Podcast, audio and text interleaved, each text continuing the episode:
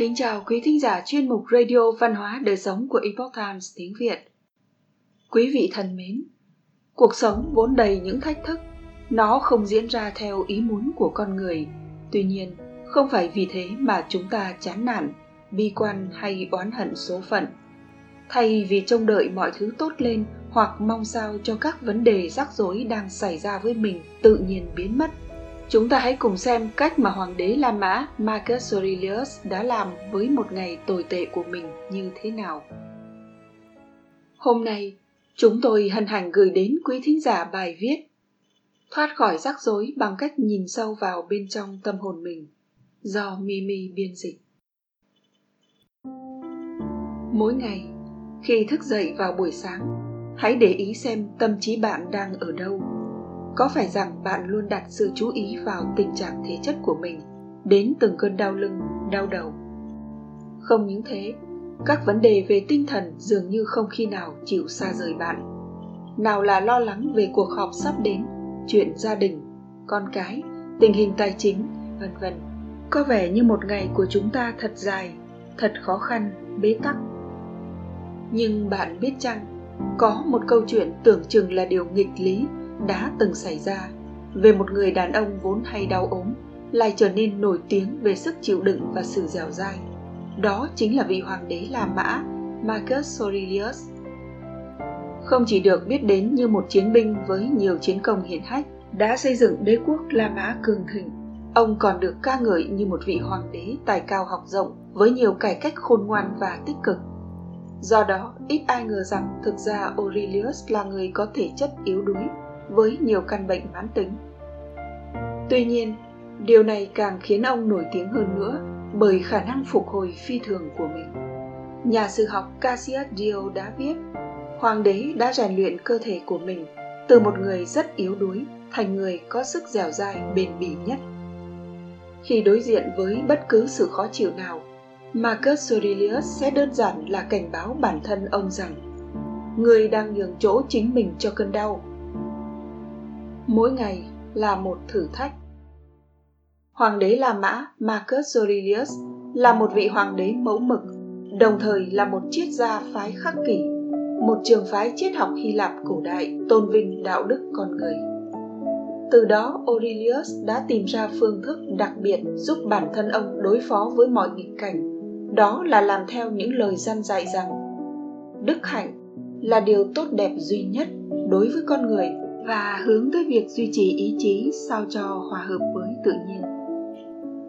Cũng như nhiều nhà hiền triết của chủ nghĩa khắc kỷ, Hoàng đế Marcus Aurelius rất coi trọng việc có đức hạnh là đã đủ hạnh phúc. Đó cũng là bước đệm quan trọng giúp ông trở nên vô cùng kiên cường trước những bất hạnh. Ông nói, đừng nghĩ quá nhiều về những thứ bạn thiếu thốn, mà hãy nghĩ về những gì bạn có, đặc biệt là những điều tốt nhất tâm trí của ta thật đáng cười.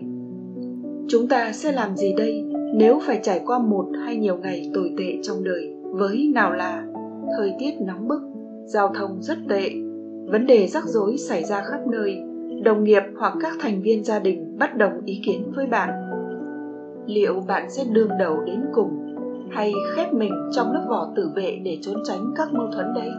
Dù sao, đó không phải là những cách hay để giải quyết vấn đề khi đối diện với những kẻ gây chiến, hoàng đế Aurelius đã nhận định rằng họ trở nên như vậy bởi vì họ không thể phân biệt giữa cái thiện và điều ác. Nhưng tôi đã nhìn thấy vẻ đẹp của thiện và sự xấu xa của cái ác và nhận ra rằng bản chất của kẻ sai trái kia có liên quan đến bản thân tôi. Như thể chúng tôi có cùng một tâm trí và sở hữu một phần liên kết thần thánh, mặc dù chúng tôi không cùng một huyết thống hay cội nguồn. Nếu hôm nay bạn gặp những người hành xử kém, rất có thể bạn cũng không khác gì họ. Hoàng đế Aurelius khuyên chúng ta không cần phải tức giận, chán ghét hoặc tranh đấu. Mọi thứ không phải lúc nào cũng êm đềm và chúng cũng không có sứ mệnh phải luôn thuận buồm xuôi gió để bạn được tận hưởng một ngày tốt lành. Do đó, đừng quá lo lắng nếu đôi khi bạn có một quyết định tệ hại. Hãy hiểu rằng thực ra mỗi người chúng ta đều có một nguồn sức mạnh nội tâm mạnh mẽ để có thể đưa ra sự lựa chọn tốt hơn Hoàng đế Aurelius đã nói, chúng ta sinh ra là để hòa hợp cùng nhau như chân, tay và mắt, như hai hàm răng trên và dưới. Đối đầu lẫn nhau là điều phi tự nhiên. Khi bạn cảm thấy tức giận ai đó hay muốn quay lưng lại với họ, thực ra là bạn đang đi ngược dòng chảy tự nhiên. Chắc hẳn một số người rất khó chấp nhận rằng chúng ta sinh ra là để hỗ trợ nhau. Những định kiến khiến họ tin rằng ai đó đang cố cản trở họ đạt được những mục tiêu nhất định. Vậy nên, một ngày mới chỉ bắt đầu mà họ đã kiệt sức với quá nhiều suy nghĩ và mục tiêu, với những việc cần phải làm. Đó mới chính là những rào cản thực sự. Tâm trí của ta thật đáng cười.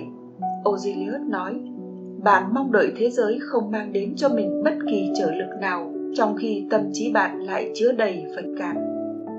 Hãy tập trung vào chính mình.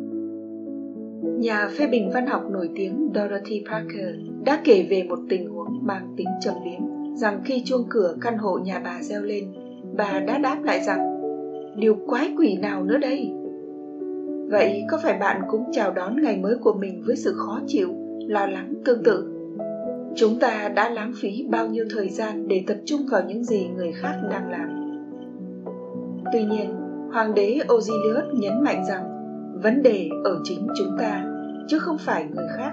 Ông đưa ra lời khuyên, đừng lãng phí thời gian còn lại của cuộc đời để nghĩ về người khác, trừ khi nó ảnh hưởng đến lợi ích chung. Không cần phải quá bận tâm tới những gì người khác đang làm, đang nói hoặc nghĩ, hay lý do tại sao họ làm vậy thay vì để tất cả những điều này làm bạn thất vọng hãy tập trung vào tâm trí của mình nếu đến lúc này bạn vẫn cảm thấy bản thân rất tốt và đối phương mới chính là người gây ra vấn đề rắc rối cho bạn thì hãy xem xét ý tưởng này của hoàng đế Ozilius.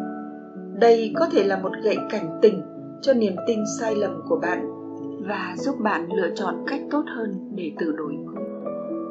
Đừng để cảm xúc lấn át tâm trí bạn, cũng đừng ngụy biện, tự cho mình là trung tâm hay bực tức khi mọi chuyện không đúng theo ý mình.